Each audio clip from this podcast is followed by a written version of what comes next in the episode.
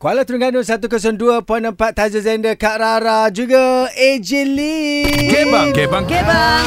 Di Suria Petang ni istimewa sangat-sangat kan bila AJ Lee diserapkan ke Petang. Suria Petang Ah, tapi petang betul dia datang. kan petang masuk ketiga. Kami banyak kerja tadi. Itulah. Dia ni apa? Ha. Interim. Inter- Ah, Oh, interim. interim. Ah, Ah, Faham, orang faham, faham, kata, faham.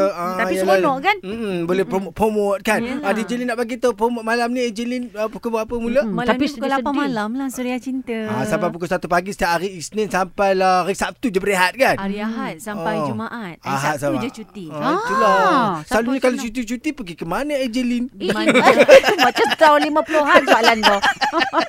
Yelah DJ Lee. Kalau Sabtu pergi Hmm. keluar pergi apa? Beli ah, makanan. Supermarket lah. Beli Supermarket. Hmm. barang-barang untuk Ah, masak. kan. Balik suka yelah. masak juga kan? Ejelin lah mak, Ejelin lah pak kan? Ah, betul, betul lah. Minuan. Kat rumah anak panggil apa? Eh, tak ada Panggil laki. ibu. Macam Hmm. ni lah. Ha? Eh, tak- Apa tak ada? apa cakap macam Ah, Selalu tu? kalau malam tak ada suami. Siang petang cakap tak ada laki. Siang petang. Ah, petang lain. eh? Tak layan dengan Taizo ni. Ha, Ejeli, Ejeli. Hmm. Okey, okey. Jadi kita dengarkan satu ni ada yang tanya ni Ejeli. Akak apa dia? Assalamualaikum.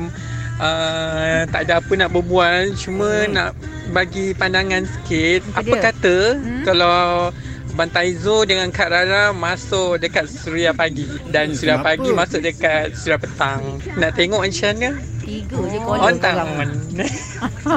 Tergempak kan pagi-pagi buta tu. Ah, apa pandangan daripada Ejelin sebenarnya bila orang dah bagi pandangan begitu kami berdua pergi ke pagi kan Sebab kami. ramai budak- kami layak. Dalam kata dia betul ya. Sebenarnya iya.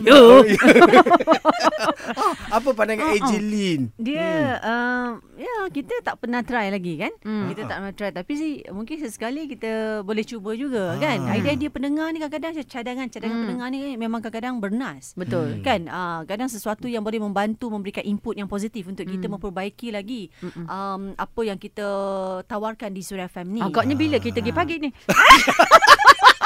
Lama sangat tadi. Suria.